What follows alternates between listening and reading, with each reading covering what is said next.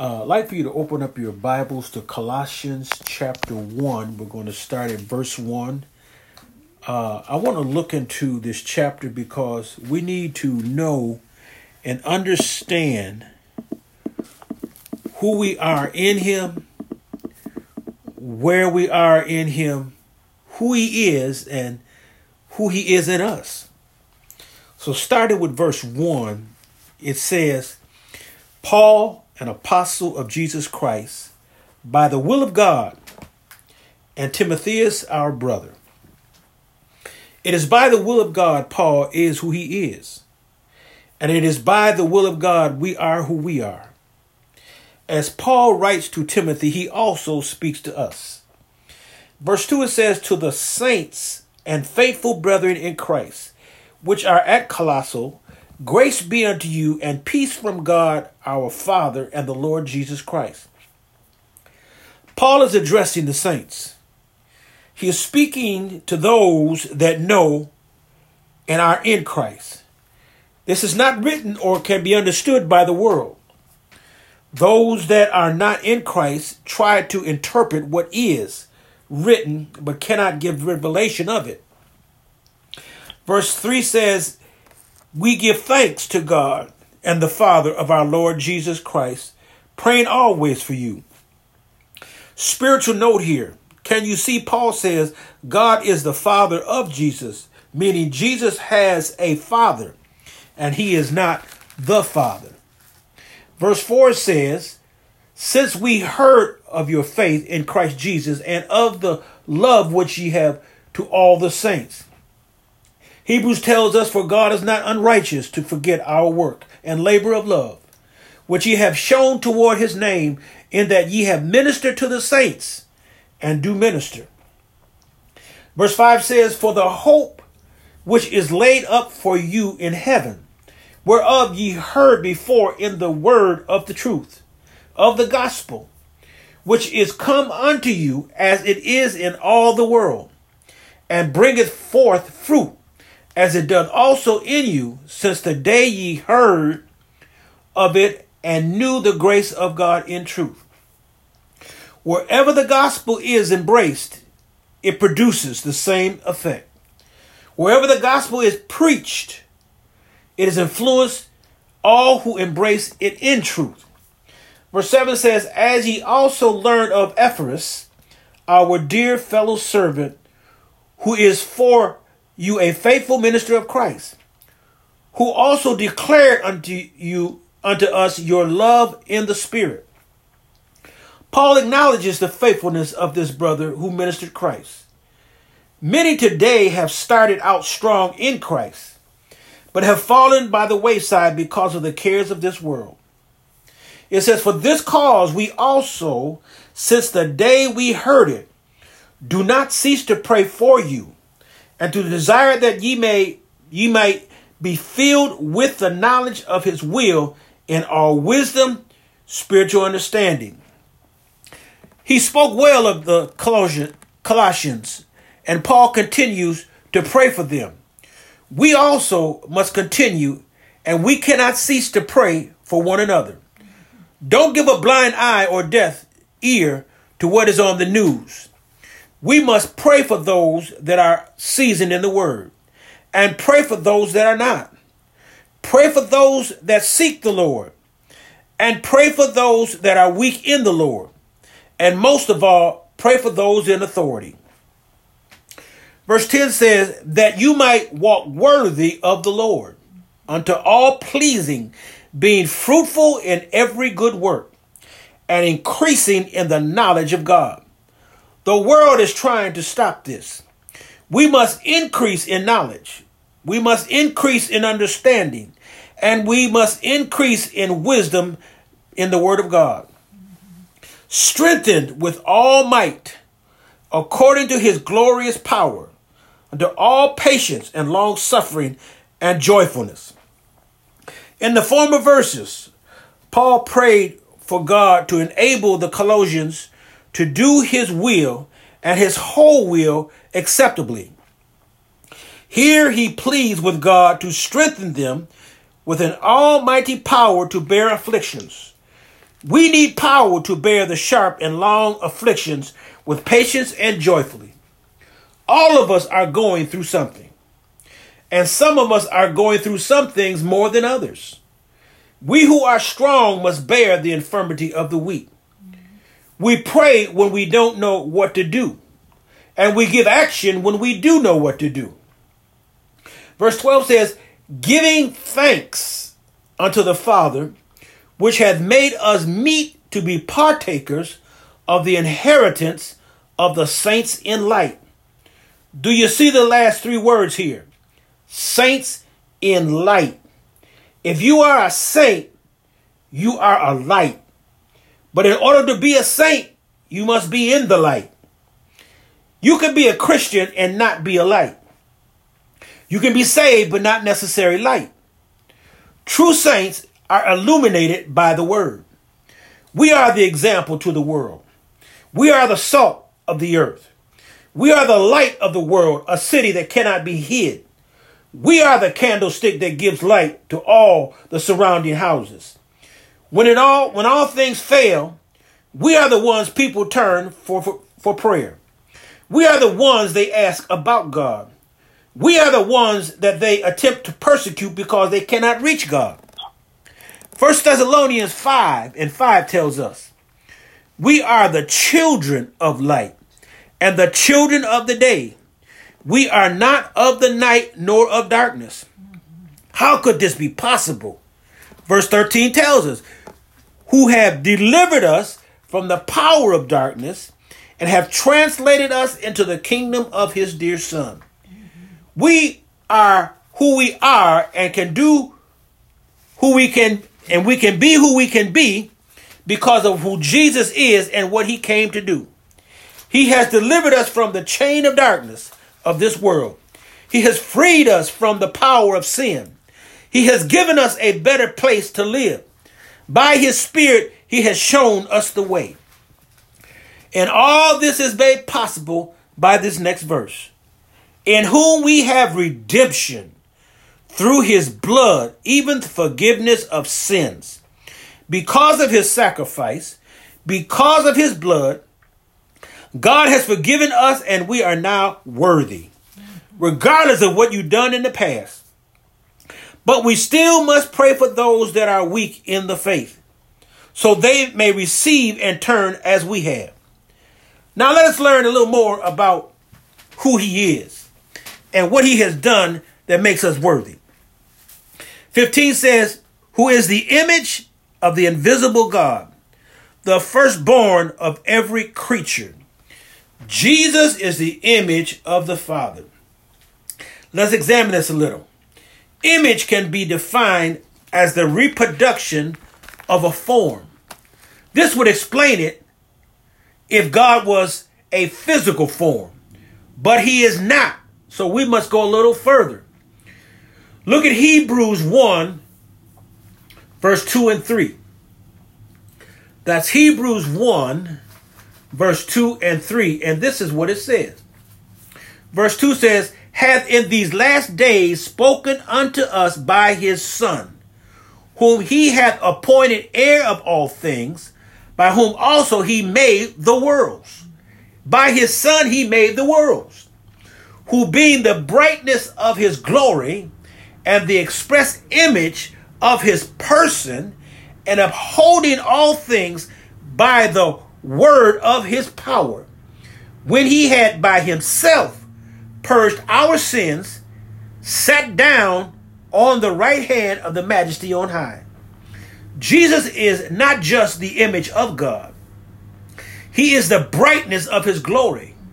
He is the expressed image, meaning God is made known to us by his image and by the living word he speaks.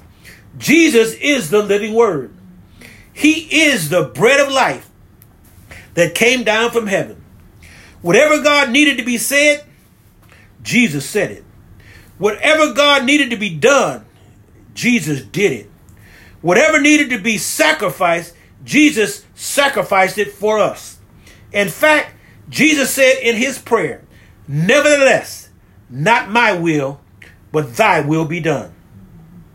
Look at the last part of this verse. It, it says, when he had by himself purged our sins, sat down on the right hand of the majesty on high. Jesus had no help and needed no help to free us from sin. When Jesus was finished doing what the Father asked, God called him home, and he went back and took his rightful place with the Father. So when we are finished doing what God wants us to do, we too will go home, and God can take, and we can take our rightful place right where God wants us to be. Back to Colossians verse sixteen. For by him were all things created that are in heaven and that are in earth, visible and invisible, whether they be thrones or dominions or principalities or powers. All things were created by him and for him. Jesus was in the bosom of the Father in the beginning, and as God created, Jesus was right there. John one and one says, in the beginning was the Word, and the Word was with God, and the Word was God. First John five seven says, for there are three that bear record in heaven, the Father, the Word, and the Holy Ghost, and these three are one. And of course, Psalms one hundred verse three says, know ye not, know ye that the Lord, he is God. It is he that hath made us, and not we ourselves. We are his people, and the sheep of his pasture. Jesus was in the midst of all that was taking place, because by him all things were created and exist. Whatever is or has been created, Jesus was a part of it. When God spoke, let us, that was Jesus in, in form of the word, not us being in no form at all. Not only did he create all things, but look at what Peter said in First Peter three twenty-two. First Peter three twenty-two, Peter said, who is gone into heaven, being Jesus, and is on the right hand of God, angels and authorities and powers being made subject unto him. Jesus has returned to the Father, and all these things created by him are subject to him. Knowing who Jesus is and why he came should begin to tell us who we are, and why he came. Now we should, it should begin to tell you why you are here. It should begin to tell you you are worthy of everything you have been blessed with. All good gifts come from above. God does not bless us with curses or put curses upon us. Colossians verse seventeen says, and he, being Jesus, is before all things, and by him all things consist. And he, being Jesus, is the head of the body, the church, who is the beginning, the firstborn from the dead, that in all things he might have the preeminence. For it pleased the Father that in him should all fullness dwell. Our redemption was a perfect and complete fullness of all divine graces and excellencies dwelling in the mediator Christ Jesus. By the pleasure and appointment of God, the Father, in Christ there is a fullness of merit for our justification, a fullness of grace for our sanctification, a fullness of wisdom for our direction, a fullness of power for our preservation, and a fullness of mercy and pity, and also compassion to relieve the secure or help us in all our distress. Verse twenty says, and having made peace through the blood of his cross, by him to reconcile all things unto himself, by him, I say, whether they be things in earth or things in heaven. This is what the blood did when Jesus free, freely and voluntarily shed upon the cross for us. God and man were once friends as Adam walked in the cool of the garden and talked with him. But because of sin, man became an enemy of God. You know how we do. When we are best friends with someone and they do something to break our trust, we fall out with them. And it takes time and someone special to bring us back. Time and Jesus brought us back on track with God. In fact, because of Jesus, we can call him Father.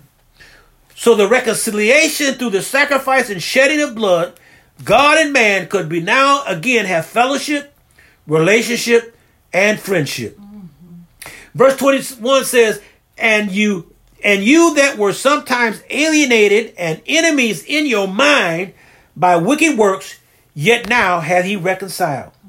Reconciliation of the mind implies having a deep root advanced as to hate God, not as a creator, but as a lawgiver, not as a benefactor, but as a judge and a revenger of sin. Our hate is not because of what he can do, but because of what we shouldn't do. Verse twenty-two says, in the body of his flesh through death to present you holy and unblameable and unreprovable in his sight. Ephesians told us, according as he had chosen us in him before the foundation of the world, that we should be holy and without blame before him in love. Because of what Jesus did in his body, we can be holy in ours. Yes. twenty-three says, if you continue in the faith, grounded and settled, and be not moved away from the hope of the gospel, which you have heard, which was preached to every creature, which is under heaven, whereof I, Paul, am made a minister. First, we must continue in what we believe. We must continue to believe who he is. Then we must be grounded in it. When you are grounded, you are positioned. You will not be moved. You are on a solid foundation. This can only come by continuing in the faith. Settled, to be established or reside, to be calm and comforted. Now you are grounded in what you believe, and nothing is, nothing will move you from what you believe. For some reason, you may go to another church, but because you are established and rooted, you will not allow another teaching to move you. That is why it is important to train up a child in the way they should go, and at the end they will not depart, meaning not departing from what they were taught. The same principle applies in the church for babes in Christ. They must be taught along with everyone else in the congregation. twenty-four says, who now rejoice in my sufferings for you and fill up, fill up that which is behind of the affliction of Christ in my flesh for this his body sake, which is the church. Paul said these two things. We glory in tribulation also, knowing that tribulation worketh patience. Second Corinthians one, five and six said, for as the sufferings of Christ abound in us, so our consolation or our sorrow or grief also aboundeth by Christ. And whether we are afflicted, it is for our consolation, your consolation and salvation, which is effectual in the enduring of the same sufferings, which we also suffer, or whether we be comforted, it is for your consolation and salvation. Wherefore, in verse twenty-five of Colossians, I am made a minister according to the dispensation of God, which is given to me for you to fulfill the word of God. Even the mystery which had been hid from ages and from generations, but now is made manifest to his saints. Mm-hmm. If it is a mystery, it is a mystery to them that are lost. Corinthians said, but if our gospel be hid, it is hid to them that are lost. It plainly tells us in First Corinthians two and nine, but as it is written, I have not seen, nor ear heard, neither have entered into the heart of man, the things which God hath prepared for them that love them. But they forget to read verse ten, where it says, but God has revealed them unto us by his Spirit. For the Spirit searches all things, yea, the deep things of God. What is a mystery is no longer a mystery to God's children. If there is something you want to know, just ask. Look at verse twenty-seven. To whom God would make known what is the riches of the glory of this mystery among the Gentiles, which is Christ in you, the hope of glory. Whom we preach, warning every man and teaching every man in all wisdom, that we may present every man perfect in Christ Jesus. We preach, we teach, we warn, and we exhort, we encourage, we speak plainly with knowledge and understanding, so you may be perfect in Christ Jesus, so you may wisely choose this day who you will serve, so you may know who you are in him and who he is in you, that you may go on to say, as Paul said, for I am not ashamed of the gospel of Christ, for it is the power of God unto salvation for everyone that believeth, to the Jew first and also to the Greek. And for I am persuaded that neither death nor height, life, nor angel, nor principality, nor power, nor things present, nor things to come, nor height, nor depth, nor any other creature that shall be able to separate us from the love of God, which is in Christ Jesus our Lord. Christ Jesus made them all, but I'm now I'm persuaded that none of them shall separate me from him. This is what you call being rooted, grounded, and settled. Paul says in verse twenty-nine, whereunto I also labor, striving according to the working, to his working, which worketh in me mightily. With that, my time is up, and I thank you for yours.